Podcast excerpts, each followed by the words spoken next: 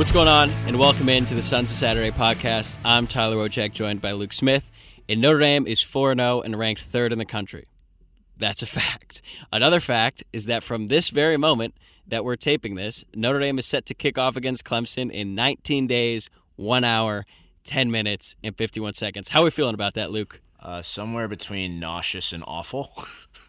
okay, so not great. No, Notre Dame no. defeated Louisville 12 to 7 on Saturday in what was an interesting game to say the least. I have to say for me that was probably the least satisfying win by Notre Dame that I've ever watched, mostly because Since Ball State. True, that Ball State. We almost lost to Ball State in a season that Notre Dame went undefeated. People forget. Anyway, mostly because of my personal stake in this one, I wanted Notre Dame to blow out Louisville by 50 so that I could talk trash to all my friends back home. Instead, they won by five. So we're going to break down that game in a second. Then we'll preview Notre Dame's first road game of the season against Pitt. And then we'll wrap things up with an interview with former Notre Dame quarterback Malik Zaire, who was very open and honest about his career. I think you guys will enjoy hearing his side of things. But as for the Louisville game, Luke, you were at a wedding. So how were you even able to see the action on Saturday? So if it wasn't already decided, uh, I'm certainly going to hell after my actions on Saturday. Um, you know, I was I was in a mass uh, in St. Paul, Minnesota. Mass started at 1:30 Central Standard Time. Uh, so did Notre Dame Louisville. So you might ask, what was I doing at, at 1:30 uh, Central Standard Time? And, and the answer is watching Notre Dame football on the altar. Um, it was a beautiful ceremony, St. Paul, from what I retained. From what I retained, because like I said, I was you know otherwise occupied. But congrats to Neil and Claire Jones. However, it was extremely stressful as I had my phone in between my legs on the altar, seeing our receiver struggle to get open against just this god awful secondary. And then as I'm getting this Apple Watch notification to breathe, it's buzzing my wrist as I wanted to yell obscenities during the priest's homily, uh, seemed all too fitting. You know, actually, afterwards, I had one of the bridesmaids ask me if I was feeling okay or if I was just super hungover, and I had to explain, well, y- you know, I'm sick, but it's because of Notre Dame football, and uh, that's why my head was between my legs. I was actually watching the game, and she just kind of gave me a look, but appreciated it, right? Just kind of shows how grossly obsessed I am with this program and, and how important it is in the scheme of my life, I guess, for worse, I'd argue. Um, you know, Notre Dame football is always going to be there. Uh, we're, we're at this reception for this wedding as we're trailing this garbage football team, and I'm streaming on my phone as various toasts are being made, and I just feel like a complete asshole. But uh, thankfully, uh, the Irish survived that 12 to seven victory, and, and I'm able to enjoy the rest of a beautiful night. But yeah, I, I got a Notre Dame football problem. Yeah, you're sick just for multitude of reasons, but Notre Dame does happen to be the source. It does seem though that people don't appreciate when you watch sports at a wedding. My parents actually got married during an Indians playoff game back in uh, 1995. Actually, it was October 13th. Their 25th anniversary was last week. So Wow, shout out to them. But anyway, yeah, the Indians were playing the Mariners in uh, Game Three of the ALCS, and the series was tied one to one. I think Randy Johnson was pitching too. I should I should remember this. I've heard this story like a thousand times. But anyway, there was one TV on at the reception, and like all the groomsmen and all the dudes at the wedding sort of gravitated to it, you know, to watch the game until my mom found out. She uh, she pulled the plug on that real fast. So I don't really understand it. Uh, Yeah. I'm sure some people didn't take too kindly to you watching either. I mean, I made my intentions very clear the night before that that's what I was going to do, and I don't think people realized that I was serious. Um, however, fortunately enough, you know, most of the people at the wedding were Notre Dame fans or alums, so um,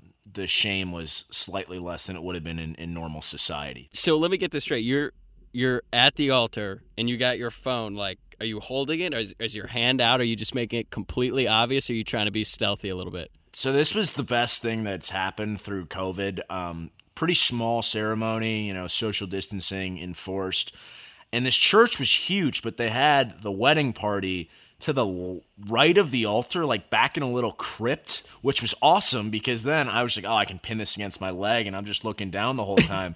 I couldn't tell you a you know a word that was said. Um, I think actually the priest was talking about tailgating in his homily, which was kind of odd. What, like I said, unfortunately wasn't paying a whole lot of attention. Um, but yeah, and people just thought I was hungover. Um, no, I was I was watching Notre Dame, and that was making me sick, but not hungover. Um, and then you know at the reception as we're trailing in the fourth quarter, kind of disgusted, but we, we end up scoring and, and finally winning that game and. Then I was able to enjoy the night, but yeah, um, I can cross that one off the bucket list. I've watched a Notre Dame game on the altar. Sorry, God. All right, let's get into that game a little bit. Yeah, it was uh, as we mentioned, it was not the most enjoyable viewing experience for either of us. I was at work and actually I broke character at one point on that onside kick. I was like, God damn it, and just walked out. Uh, luckily, like no one important was in the room. But anyway, very just interesting game. Notre Dame wins twelve to seven. Uh, I, what was the over under coming into the game? It was like in the fifties, so yeah, well short of that. No, not even close. Today we're gonna make this spins of Saturday podcast. We're going to take this game, we're going to look at some stats or areas of concern for Notre Dame and try to spin it around and into a positive because um, we're delusional Notre Dame fans and this is what we do. So let's start off with the obvious the passing game. What concerns you the most from that game about Ian Book, the receivers? Take your pick. The receivers can't get open. Um, and I don't know what it is, but Louisville's secondary is awful. And our guys can't get open. I know there's often a lot made about Book having happy feet, and at times I've understood it. But on Saturday, watching that game, I mean, the receivers could not get open. Uh, that was a problem, and that's going to be a problem. If we can't get open against Louisville, how the hell are we going to get open against Clemson? Yeah, I, I think Book got a lot of flack after the game, and we've talked about this before the Ian Book experience, first game of the season, and his stats obviously don't jump off the page by any means. He finished 11 of 19 for 106 yards and no touchdowns. He did have uh, the go ahead, the only touchdown of the game with his feet. He made a pretty nice play. That's part of it, right? But I'm with you. I think most of it is on the receivers. And we keep hearing about Kevin Austin. He got about half the snaps that Javon McKinley did, and uh, Ben Skowronek as well. Skowronek and McKinley, they're both solid receivers. They block well. They're fundamentally sound. They're good route runners and they're big enough to make some plays, but they're not going to blow you away athletically by any means. No, certainly not. I mean, I just don't know how we're going to get past that. Uh, we saw a couple flashes out of Kevin Austin. Um, unfortunately, was not able to drag his toe like Chase Claypool would have gotten both feet down on that touchdown towards the end of the first half. And we need more of Braden Lenzy. I know he's been nagged by an injury, um, but those are our two game breakers, and those guys simply have to play more and make more plays if this team's going to have a fighting shot against an okay ACC opponent, let alone Clemson. One encouraging piece of news today is that on the depth chart, Braden Lenzy was listed as the starter, and Kevin Austin was listed as the or on the depth chart, which basically means other starter with Ben Skowronek. So I went back and I tracked uh, all of Ian Book's incompletions and the sacks to try to figure out, you know, is this Ian just doing the happy feet thing again? And uh, the results were not great for the receivers. So, of the nine incompletions, I'm including the two point conversion attempt. One was a TD catch to Austin, like you mentioned. He didn't get the foot in, so that's not really on, on Ian. Four were 50 50 balls that were all won by Louisville defense backs. All four of those were targeted to Javon McKinley. Now, three of them were true 50 50 balls, I'd say. One was more so a drop. He ran a 15 yard comebacker uh, in the red zone and just hit him in the hands. The defender was there, but I mean, you've got to make a play on at least a couple of those. Three, though, were bad passes that I think you can put on book. Two of them were to Michael Mayer. He had the deep cross in the first and then uh, had Mayer again on the wheel missed him there. That was was kind of weird because he ran a wheel route and then like kind of sat down for a little bit in the open space of the zone and then kept going. Miscommunication there, but you know when it counted, like Book went three for three in the fourth quarter. He went two for two on third downs in the final drive to seal the game. But it's just frustrating, man. It's frustrating that Notre Dame just can't push the ball downfield, especially when you turn on the Alabama Georgia game and you see Jaylen Waddle and DeVonta Smith, and it's like they're playing a completely different sport. Yeah, it it really is. Um, but you know, I guess the one thing that gives me pause in a positive way, where I don't want to maybe overreact, is this year just doesn't really seem to have any week in, week out. Nothing's consistent except Alabama and Clemson. I mean, those two are head and shoulders above everybody else. I wouldn't be. Well, even Alabama, they struggled a little bit. Defensively, true, yeah. defensively. And I wouldn't be shocked to see Ohio State in that same sort of caliber once they finally start playing football. But just look across college football. I mean, last week we were a little bit worried about Notre Dame's defense. I don't think super worried because we thought that was Russ, but the offense looked great, and we thought we had the best offensive line in the country. Uh, this week, Book gets sacked four times. Look at Mississippi State, Ole Miss, Kentucky. I, I mean, I think a lot of it goes back to COVID and guys missing practice, and it's just really hard to achieve that consistency. Um, but that said, you know, there, there are a couple other things from that Notre Dame game that – I liked. Um, the defense did seem to return to form, more like that Clark Lea defense we're used to seeing. John Doerer uh, called him out last week a little bit. He was nails, hit a, hit the field goal. So good to see that. Um, and franchise had another solid game on the ground, and he can take 25 carries. We haven't had a back been able to do that in a long time. So that was great to see. And uh, I guess trying to remain positive here as we go into a weird Pitt game, that's kind of what I'm trying to take away here. Yeah, and you mentioned those four sacks too. Two of those were coverage sacks, goes back to the receivers, and then two of them were bad blitz pickups. I don't know. We don't know the play call. We don't know how those assignments are supposed to go, but Ian was basically getting sacked from the moment he touched the ball. So that's a little discouraging. But you're right. The defense looked really solid. I don't know how much of that is like Louisville just not having. I mean, Louisville has some skill players. We mentioned it. Tutu Atwell is one of the fastest players in college football. Cunningham goes 16 for 19. And Javian Hawkins is a pretty good running back, but Notre Dame held him in check the whole game. I mean, Louisville had that one drive um, in the third quarter where it took them like seven and a half minutes off the clock, but I don't think there's any real concern about the defense going forward up until the Clemson game because. I mean, I mentioned off the top, like we've said it over and over. This is a one-game season for Notre Dame, which which is great because if they beat Clemson, then nothing else matters. This 12-7 game against Louisville, who cares? But it's not great because if they lose, then nothing else really matters either because they could go 10 and 1 and who really cares? They beat up on a bunch of bad ACC teams. But it's surely not like a great sign, especially when Notre Dame was playing on the heels of, of Clemson setting the ACC record for most points in a game against Georgia Tech, a team that beat Louisville so not a whole lot.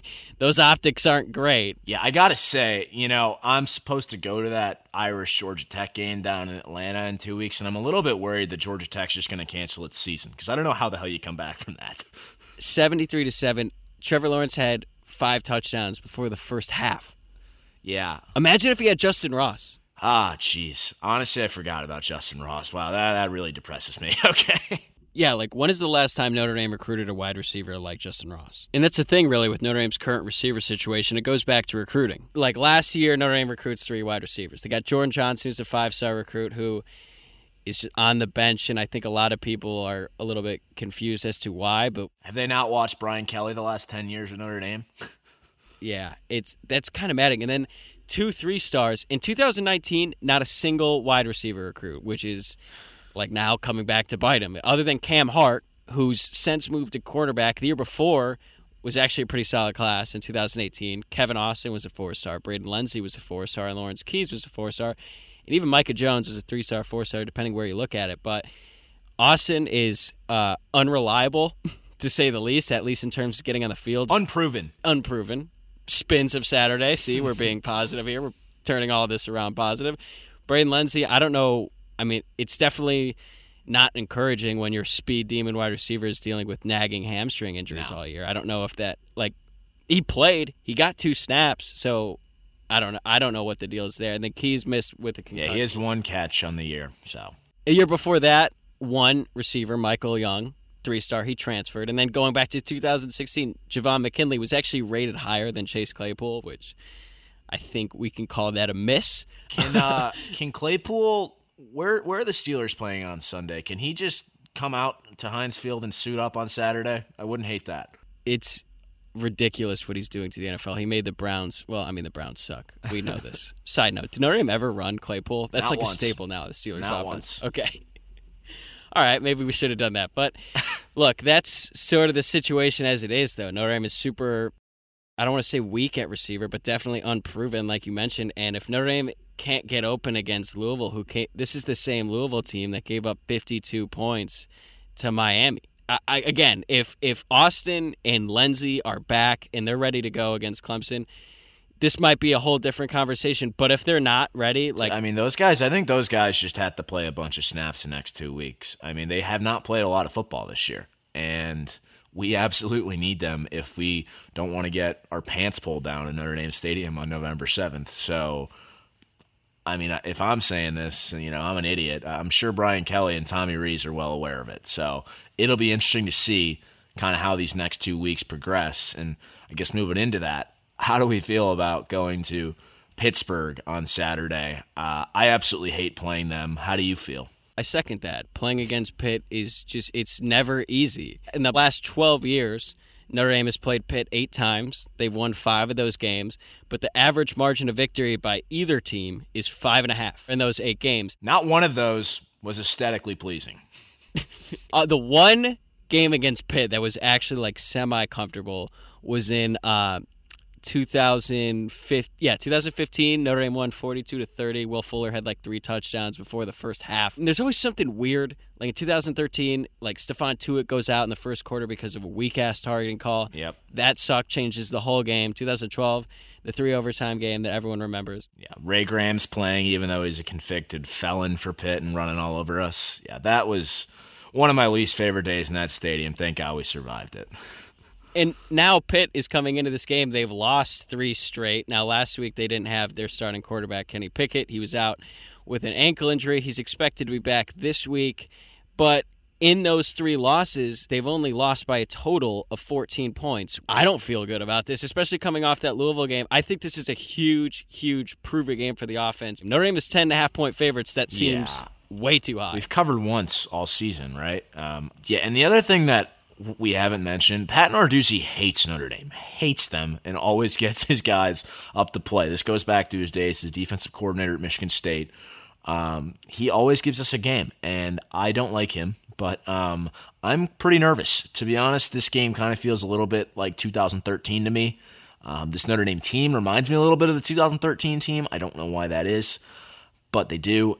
I'd like to think the Irish pull it out Saturday and, and hopefully comfortably so, but it's also kind of weird. You know, they came out with their travel plans today. They are flying out of South Bend after a team meal late Friday night, getting into Pittsburgh late Friday night, and then going out there and playing a 2:30 game. Why the hell are you doing that? I like I get the COVID thing, right? But just go like a normal road trip. Like don't make things more complicated. That is a recipe for disaster, in my opinion. yeah, I saw you tweet that. I don't know. I mean, how long is the flight? Pitt, probably I would guess like it can't be that long, right? I I, thought we might have busted in the past, honestly, um, but I, I still don't like that. I mean, we know how football players and coaches are; they're creatures of habit, and I'm interested to see how Notre Dame adjusts to a kind of a wacky travel schedule. I don't know if I hate that as much as you do, just because I think distance wise, it's not that far. The flight's not that bad. If they were traveling a little bit further, I would think a little bit differently. But I, I don't know. I, I don't. I don't think that's going to be that big of a difference. Although we have to point out that right before we started taping this, Notre Dame's latest COVID test results came back, and one more positive test on the team, and then another player is out due to contact tracing. Can we call it uh can we call it implicated in contact tracing? It sounds more criminal that way, and that seems to be how we are treating these guys. So uh, he's implicated in contact tracing. It would suck so much to just be implicated. I'd rather get the damn thing. Uh, Yeah, then to have to sit there for two weeks and you don't even have it. God, that would suck. But yeah, so that's going to be something to watch in the next coming days. I think you and I both have no doubts that Notre Dame is the more talented team, top to bottom. But there's just something about playing Pitt. I, they're the new Navy. Well, maybe let me rephrase that. They're not the new Navy. They're just the Navy of this Dude, year. I remember going back to like 2004, Tyler Palko like just tearing us up. There's I, a name. I hate Pittsburgh. They are just so like kind of just there, but then they always get up for Notre Dame, and I hate them. And it goes back to Tyler fucking Paco, Who is Tyler Palko? I lefty don't even know. quarterback for Pitt in like 2004. Beat us at home. Um, This yeah, is I disgusting. Probably weren't expecting this. to hear a Tyler Palko reference on Sons of Saturday, but but here we are. He actually does weekly broadcasts. He'll be at the game for uh, Pitt. So Maybe I'll tweet at him. you want to give a score prediction? So, what you would like to see as a Notre Dame fan is for the offense to really find itself, you know, establish something in the passing game here and put up some points. Thing is, Pitt's got a pretty good defense. Um, I think it's like 22 13 Irish. I don't think we cover. I think it's a low scoring game. I'm going 22 13 Irish. All right, I'm going to go 19 to 13. Ugh. Do we have to watch this? I, I'm certainly, I'm telling you right now, I'm going to watch this game in an apartment. I'm not going to any bar because I'm going to be way too agitated to be around people. It's Monday night, and we're already pissed off about Yeah. how this game is going to Ah, go Jeez. against a three and three Pitt team that's like probably going to finish uh, at the bottom of the ACC. I which is a really hope we're conference. wrong. I really hope we're wrong. Because that's happened before and it'll happen again. So let's hope we're wrong. That's true. Actually, reverse psychology here. On Saturday, I texted you before the game. I've changed my mind. I think Notre Dame wins by 50, and then they win by five. Whereas before the USF game, I was like, I'm nervous, and then they beat South Florida by 50. So maybe we're just using a little reverse psychology here, and Notre Dame actually blows them out. That's about it for the pick game. So let's get to the Malik Zaire interview. It's hard not to think about what could have been for him at Notre Dame if he didn't get hurt, but he has a great attitude about the whole thing that we'll get into. So now I'll just let you hear it from him. Here he is, Malik Zaire. All right, I'm super excited about this. We're joined now by former Notre Dame quarterback Malik Zaire, who's joining us from Los Angeles. So he's clearly living pretty well right now. So how have you been, man? Uh, I've been good, man. Thanks for having me. It's LA, man. It can't get much better than this. Uh, you talked a little crap about Ohio earlier, so I don't really know if I can vibe with that too much. I, am from Ohio, so it's okay. Me too. I'm from Ohio. As I'm saying, yeah. I lived in Medina, which is south of Cleveland, for the my first 11 years. So people outside of Ohio can't talk trash about it, but if you're from there, like it's totally fine. Okay, that's very valid. Here we go. That's very valid. Now, now speaking of of Ohio, coming out of high school, you were a consensus four star recruit. You know, had offers from Ohio State, Alabama, and at the time, Notre Dame had just had a freshman quarterback take them to the national championship. So, what compelled you to to leave your home state and, and decide to go to Notre Dame? Yeah, man. Uh, one, it was just the fact that if you could be a quarterback at Notre Dame, you have a really good chance at uh, playing in the league. And at the time, you know, Gunner Kiel had committed to Notre Dame. He was the number one uh, in the class before me, and I was just super competitive and just wanted to be the best quarterback in the country. And I was like, well, you know, if I can go to Notre Dame and start, then there's no way I couldn't be considered the best quarterback in the country because I would have to go through all those guys, play on a team that just came from a national championship, play on the schedule and the stage that Notre Dame is on, and then win on top of that. So, you know, if I felt like if I even did half as good in that opportunity, I would have a chance to go to the league and, and do big things. So, um, you know, it was obviously at the time a hectic decision considering, like I said, Gunner Kiel was number one. He just went. Ev just started his first year. They went to national championship. Uh, Tommy and uh, Hendrix were still there. So it was still uh, a lot going on, but I just had faith that if I go shake it up, then I was meant to be there. When you get to campus, you know, you're the next highly touted quarterback recruit, but it was a pretty crowded quarterbacks room, like you mentioned, and you're all fighting for one spot. So, how would you describe your mentality during the early portion of your career? Well, when I first got there, because I went to school early, I graduated early. The first practice, everything folded how it was supposed to in my mind. I mean, look, Ev, something happened to Ev. He wasn't even there when I got to the when I got to school. And then Gunner left before we even started spring ball. So I'm going into my freshman year. It's just me and Tommy and Hendrix, and they were two fifth year seniors. So my first year going in, I'm like, well, it started as crazy, but this sounded like the perfect position for me to be in. Like all I got to do is just play well and, and, and take advantage of my opportunity. And there's no way I don't start four years straight. I mean, I had nobody above or below me at the time, so uh, it it just kind of worked out perfect. One quick follow up on that. Once Everett rejoined the team, what was the relationship like between you two? Because, like you said, it seemed like you had a clear path to the starting spot, and then he comes back, and now it's a completely different situation. Well, yeah, um, you know, I spent that whole year on the team. You know, I had thought throughout the year I was going to have a chance, considering you know we wasn't the best team at the time, and you know we wasn't playing great at the position towards the end. So, you know, I thought I was going to get a chance. I didn't, but you know, I had four years and nothing. I didn't even know if Ed was coming back at the time. So, you know, in my mind, I'm thinking there's no way I don't start the next year because Ev wasn't even here a year. You know what I mean? Like how, and we changed the offense at the time and we undid so much. And I had been with the team that whole year. So it, it just made sense in my mind, you know I mean? Obviously. So we get in the fall camp and two days in the camp, they name him the starter. So I'm just like, yeah, that's when you start learning about you know the politics of it and um, you know how how things are. And you know, Ev, all due respect to Ev, I think Ev's a great quarterback. And I mean, if anything, he had the most chance of opportunity, I would say, out of all the quarterbacks Coach Kelly has had at Notre Dame so far from just the position that, you know, he was in. He had a lot of opportunity to really you know, he did great things, but he really could have took it off the top, um, you know, in that standpoint. Yeah, definitely. And, and you bring that up. Obviously, Ev gets a bunch of chances, name the starter, and that 2014 season, it, it's just kind of a roller coaster. I mean, it goes from kind of the highs of highs where for a second there you think you beat Florida State, and then of course there's that you know notorious offensive pass interference call, and then it kind of all goes downhill from there. But then you finally get your shot as starter in the Music City Bowl against LSU. So once Coach Kelly names you the starter, what was the lead up to that moment like, and, and how did it feel to finally get that chance? Well, you know, I've always throughout the year I felt like I should have gotten an opportunity to do something.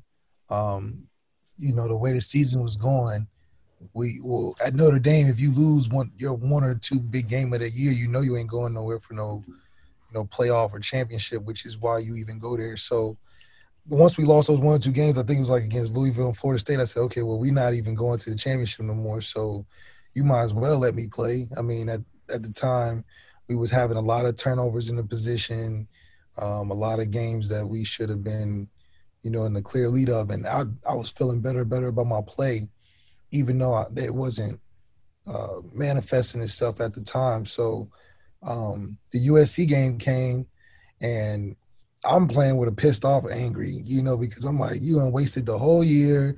You know, I could have been at least given something different.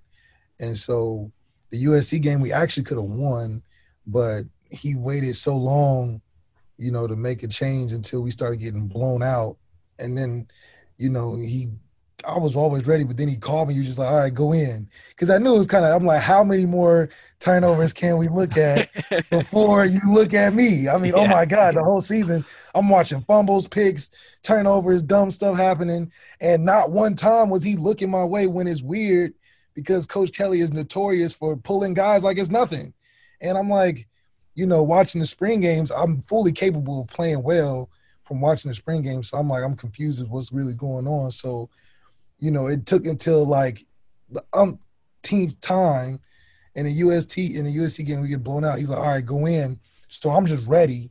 And, you know, it kind of took off from there. The first three plays we scored touchdown. So I knew I was meant to uh, be there. I knew I was meant to play uh, and be in that position. And you know, the things that we could have got if I was to continue to have that opportunity could have been, you know, limitless. So.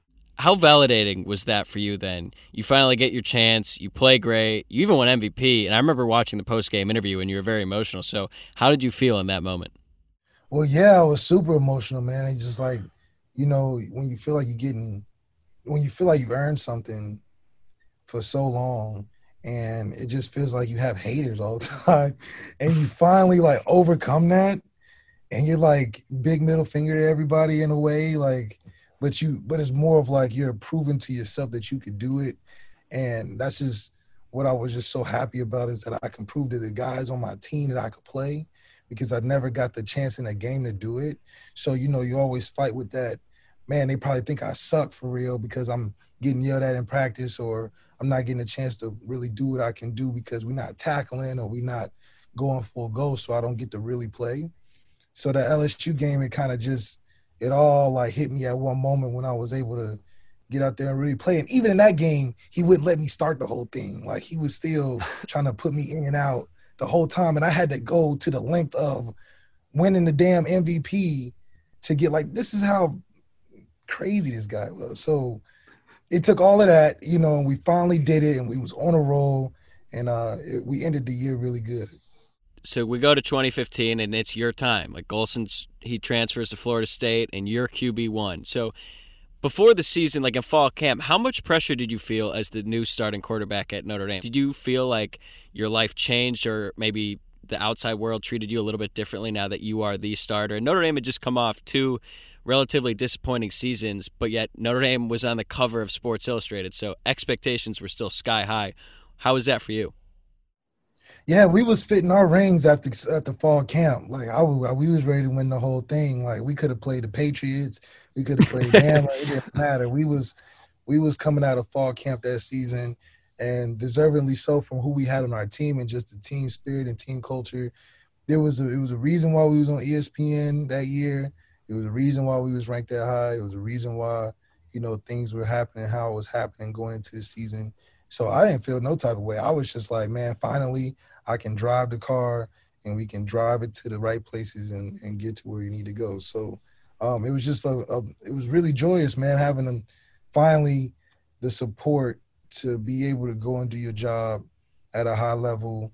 You know, we were clicking on all cylinders coming out of camp, and that's just the result of you know um, being smart with how you go about your play, your, your, your depth chart and stuff. So um, we had a great team coming out of fall camp. I felt great. Shoot, we played great. I mean, it, it was it was happening good for us. I mean, speaking of, of clicking on all cylinders, that Texas game to open up 2015, I mean, I know how much fun that was for me. That was my first game as a student there, and you were just in a zone on like kind of anything I've ever seen. I think you only had like three incompletions, 300 something yards, three touchdowns. How fun was that playing in that game for you? Well, it was the first game starting at home, man, and uh, you know everything built from recruiting you know, wanting to be the Notre Dame starting quarterback, just helping the team win a national championship. Everything coming into that that moment again where you playing a Power Five, traditional top five team or whatever in Texas. You know, the whole team is set and ready. You've been working with the guys all all season. It felt it feels right, you know, and then you go in, you just execute on the things you've been, you know, personally seeing in your mind when you go to sleep at night and then you know, seeing it in the vision of in reality and, and seeing your teammates respond. And, you know, like you said, everything was clicking because we, we've been working so hard together as a unit. So um, on top of the talent that we had, I mean, we made it look easy. It was a point where we was even telling people we was going right and left. And it didn't matter because I mean you got that offensive line that we had, you had CJ, you had all the guys we had really making plays and um, it was a it was a fun time. Yeah, the 2015 season is weird because even though you guys had a lot of success, it still feels like somewhat of a disappointment because of the countless injuries on the roster, and it's hard not to think what could have been without so many guys getting hurt. And it all started in that Texas game, really. Uh, Tarean Folston went down with an ACL, Durham Smythe went down for the year, and then you go down the next week against Virginia. So when you think back on 2015, do you look at it from the perspective that everything happens for a reason, or how do you reflect on that? Yeah, I think it definitely happens for a reason. A lot of good things as well as things that were unexpected happened that season. I mean, we got to see uh, early Josh Adams, you know, come on the scene. Uh, shoot, CJ's whole career from 2015 was based off of, you know, early injuries and him getting the opportunity to step in that running back and ball out like he's doing. And, you know, he's even playing today. I mean, Will Fuller, you know, coming into more of a role. And I mean, you know, we had a lot of things that didn't go right. So um, that's just from my perspective. Obviously, it didn't go right because I wish I was playing every game, but um, it happened how it was supposed to. You know, I think um, looking back and regretting it is something that you can spend hours on. I know what we had the potential of being. You know, I mean, we had. You look at the draft from that year. We had a lot of guys get drafted, a lot of guys get picked up, a lot of guys that are playing today, uh, and even are the stars of some of their teams today coming from that one team that year we had. So um, it's needless to say that the potential we had was was there. I mean, that season we lost two games by four points to uh, one team that had Deshaun Watson in the history and story he had, and another team was a Christian McCaffrey who was dang near MVP of the league uh, last year. So um, we was amongst some of the best teams that year, and you know it happened how it happened. And we even played Ohio State that year. I mean, they had Zeke and Mike Tom. I mean, it was just yeah. yeah. ridiculous. So we get to 2016, and it's you know it's been well documented that there was a quarterback controversy because DeShone comes in after you go down, and you were promised the starting job again once you got hurt. And so I don't want, really want to get into that. Just really, how did you react to the outside world throwing in their opinions, and what was your process week in and week out during that camp and throughout you know a pretty tumultuous season? Man, 2016 was just a, a real big learning experience. Uh, a lot of it was just learning from the, the, outside looking in. A lot of it just felt like you couldn't control. You know, you get tossed into these fictitious, competitive drama type of deals that, you know, do nothing but take away from, you know, being cohesive as a unit going into the season. And I mean, it was just a result of that. I think any team that goes through that ridiculous quarterback competition, especially the ones that I've been through, proved to never work for a team as a unit. And, you know, you get things that happen like four and eight and everybody having to get leave and get fired. So um, it was a learning experience on many levels. uh, a lot of a uh, inter uh, personal focus on you know my own attitude and emotions, experiencing something like that because it's unexpected and uh, you know you learn that it's a result based business and even if coaches believe that they're doing the right thing, the results are going to show for itself. And so, uh, you know, you can look at your mistakes and evaluate that. And obviously, they turned it around the next year. So that experiment, I guess, from 2016 helped Coach Kelly extend his contract a little longer. Absolutely. But so I guess kind of from from your perspective, obviously 2016 didn't go exactly how you wanted it to. So you make the decision to, to transfer from Notre Dame. And I'm just kind of curious, how would you describe that experience picking a school and, and then joining a brand new team, knowing you'll only be there for a year? Because obviously it's different than the original recruitment process where you're going there for your entire career. This is just, you know, going through, this is a one year kind of a business decision. What, what was that experience like? Oh, man. Um, you know, it was like a, a preliminary round of what a rookie season would be like uh, mm-hmm. as a quarterback. Going into a new environment, new teammates. At the time, I was going to SEC, which was like a G League for the NFL, and a lot of opinions. So um, for me, it was just like let me practice or get my my fresh round of seeing some competition on a on a scale where a lot of drafted guys are are at, as opposed to you know going to like a Miami or something of Ohio or you know not even a MAC school per se, but something that wasn't of the level of like a Florida, right? So um, and then get opportunity to just learn an offense that uh, is going to be around something that you would see in the NFL setting. I mean, we have very uh, common terminology with NFL uh, playbooks and offensive schemes and stuff. And plus, I had a really good uh, connection with Charlie Frye, who who got me in in, in kind of involved in uh, getting that process going with Florida from a, a, aspect of just an interest level. So um, I really like the things that he teaches from just a, a, quarterback standpoint. That's beyond just a playbook of a school. It's just just the intangibles of how to, you know, uh, survive in the league, let alone just get there. So um, those are the things that I really took up on I learned a lot from. So uh, it ended up working for me in that in that way. Like I got a lot of of experience of learning about the game. Uh, just the the result, I didn't get to experience the same opportunities, but uh, um, it was a learning experience. So, kind of on that note, even though you haven't been playing for a couple years, you're still very much involved in the game. You've been doing some coaching and uh, some quarterback training as well. So, I want to ask you to put on your coaching hat for this question and talk about this year's Notre Dame team. What impresses you the most about Notre Dame's current starting quarterback, Ian Book, and what do you think he can improve upon the most to really take his game to the next level as the season moves forward? Uh, first, I just think it's impressive the way he's found consistency and and being able to be available on the field and just his uh, his way of making plays. That um, you know he's been able to put up a lot of numbers. I mean, it's not easy to be a starting quarterback at Notre Dame, let alone play for that long like he's been playing under Coach Kelly, and then on top of that, set the numbers that he's been able to set. So uh, the longevity in his career is, is, super impressive for a kid like that. And um, you know, I think the biggest thing about Ian is that he's going to do all the right things. He's not going to lose you the game per se. So uh, I think that fits very well with what Coach Kelly loves in his offense is because you know Coach Kelly's going to bring his recruiting and you know his business savvy to the team. So he's going to get you the best and and some of the, the best talent and coaches around you. You just got to, as a quarterback, be in a position not to lose it. So Ian has done great in being able to manage the the talent and get wins and, and put up numbers for himself. Um, you know, you can't deny that. I mean, he almost passing Tommy, I think, uh, next week on passing touchdowns, which is, you know, his coach. So, you know, it's, it's kudos to him on that. Uh, from a, an aspect of what he should work on, I mean, you know, he's at the point in his career where he's going to give you nine or ten wins, eight or ten wins in his in his in a season. The only thing it comes down to, which is the the mystique of Notre Dame and as well as the burden that's on the shoulders of the quarterback is you got to win those one or two big games.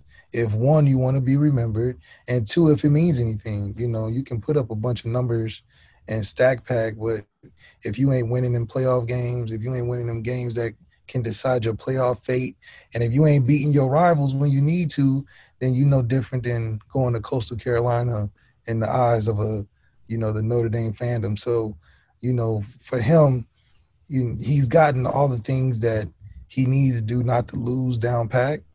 Um, them it games and them them games that can really take him to the next level of like a Clemson this year or you know stay beating our rivals can never do that. But them Georgia games and them games when we go to California, you got to pull them off. You know that's just the responsibility of a Notre Dame quarterback that wants to be you know solidified and um, we've always had the talent to get there. Uh, it's just it just takes an it factor in the quarterback to really make it happen. And I mean, we saw glimpses of it. You know, when it when it's clicking and it's hot, you know, uh, Coach Kelly Notre Dame team looks pretty damn good. But uh, you know, when we start slacking at the QB position a little bit, you know, we we don't have the same success. So uh, the proof and result has always been at the quarterback position. Yeah, and you talk about being remembered at Notre Dame, and, and I think I'd certainly say that you know people still think very fondly of you and your your time at Notre Dame. But I guess just from your perspective, what are you most proud of from your time at Notre Dame? Um, I'm really just proud. I got I proved it to myself that I could really, you know, come from Dayton, didn't even know about Notre Dame, but find out about Notre Dame through how I was playing, and find myself in a, you know, a spot that you know not many people get the opportunity to even get a chance to go doing all the right things. So, um, and I'm a black quarterback going to Notre Dame that's left-handed. I mean, you can't get too much different than that. I mean, you got the kid coming in with Tyler uh, Buchner, who's going to be uh, who's a sensation. I can't wait to watch him. I think he's going to be pretty good. But um, you know, next to that, I mean, you know, doing things that are uncommon is something that uh, I believe you got to do to make a name for yourself, and then taking advantage of those opportunities when you get a chance, man. It was a lot of times where, you know, if I didn't take advantage of the opportunity at the USC game, who knows if I ever would have got a chance, you know, regardless of the fact that we was getting blown out and all this other stuff that was going on. And if I didn't do well in that chance I got to start playing half the game, who knows where I would have been after that, you know what I mean? So it, it just shows you that it don't take much, but if you can uh, capitalize on those those few and those few moments at Notre Dame, you can really make a, a lasting memory. All right, this has been awesome. So we'll wrap it up with a few rapid fire questions. All right, first one: biggest trash talker on the team when you were there. Oh man, me probably. I talk a lot of trash. I mean, we had some really good, upstanding guys. Like I mean, you got Corey Robinson, who was the student body president. I mean, how much trash can you really get out of that guy? So it's you? Yeah, I would say me, but I mean, you know, KeiVarae is a huge one. I forgot about KeiVarae. KeiVarae probably KeiVarae talked more trash than anybody. And then I would say me, but mine was more like playful. That's good. Uh, you brought up earlier being a left-handed quarterback. Um, in your opinion, who's the best left-handed quarterback of all time? Of all time, probably Mike Vick because that's who I got my motivation from. Okay. Um, and then I based my career off of trying to like be up there with him in some respects. So I would have to say him, but uh, other than that, hopefully is is somebody else coming up. Okay, most hostile road environment you ever played in at any level? Probably my high school, my first game starting, the Alter Fairmont game. The whole city comes out.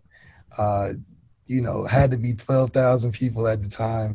And my first time starting high school in front of those people was kind of crazy going from that uh, and going from a freshman year where you like playing in front of like your little sister and your mom's aunt or something like so that was a pretty cool experience for me but winning that game gave me the confidence to play in front of a bunch of people like at Notre Dame. Gotcha. And and now the recurring question we ask every Notre Dame student: What is the strangest thing you've ever seen at Club Fever or in any South Bend bar?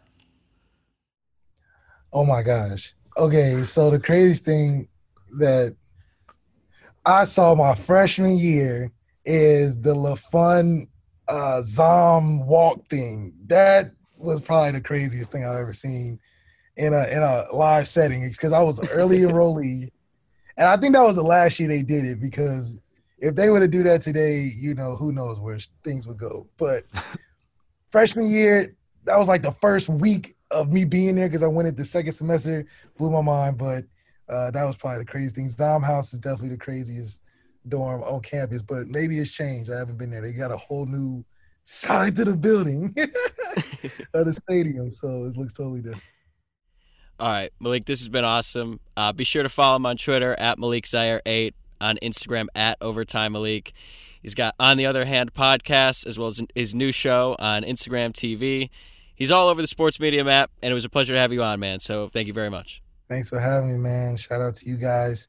Domers forever. We in the building, man. And that's a wrap with Malik Zaire. Obviously, very candid, and I understand why. Reflecting back on that 2016 season, I myself was certainly a Team Malik guy if we're being honest. Uh, he was so likable, and really all we had seen from him was him beat LSU and tear up Texas. So I was super in on him. I remember sitting at the O'Hare Airport actually about to fly out to Austin for that Texas game, and I thought Malik Zaire was going to lead us to the college football playoff. Obviously, did not go that way either from an individual standpoint or a team standpoint. Uh, Notre Dame went four and eight, and Malik really saw spot playing time most of the year, but thinking back on that, uh, it's sad to kind of see how that went, and, and he he got screwed. Nothing's fair, but no doubt about it, he got screwed. But I guess more than anything, talking to him reminded me how awful that 2016 season was, and just how far Notre Dame has come from it. His injury in 2015 has to be one of the bigger like what ifs uh, in recent Notre Dame football history. Just the domino effect that sort of came after that because DeShone Kizer even said before that injury, like he was considering not just leaving the Notre Dame football program, but quitting football entirely and like going back to baseball. So then he comes in, yeah. he does really well. When Malik said like we were sizing up our rings after the 2015 fall camp, like that that hurt, man. Like yeah. what we've talked about this before. That team was just so loaded with talent. The left side of the offensive line alone, two All Pro players in Ronnie Stanley and Quenton Nelson. So it's just so many injuries on that season. It was every game. It felt like afterwards you hear about another starter out for the rest of the year. By the end of the season against Ohio State, we were playing just like a shell of what the depth chart was going into the Texas game. But I think he had a really good attitude about everything. I mean, like he said, everything happens for a reason, and uh, he seems to be doing pretty well for himself now. Yeah, no, hard to hard to argue with that. Um, really happy to see he's kind of found some strong footing there and, and doing some really cool stuff with overtime as well as calling games. He's always got a fan. Uh, I'm always in his corner, so awesome to see that. Yeah, really appreciate him coming on, and uh, he was a fun interview. He was open and honest, and was really cool. So that's about it for this episode. Luke, you got any final thoughts? Let's hope we're wrong about our Pitt predictions and we roll Saturday. That's all I got. That's it. All right. Thank you guys for listening. Please rate, review, and subscribe, and we'll talk to you again next week, same time, same place.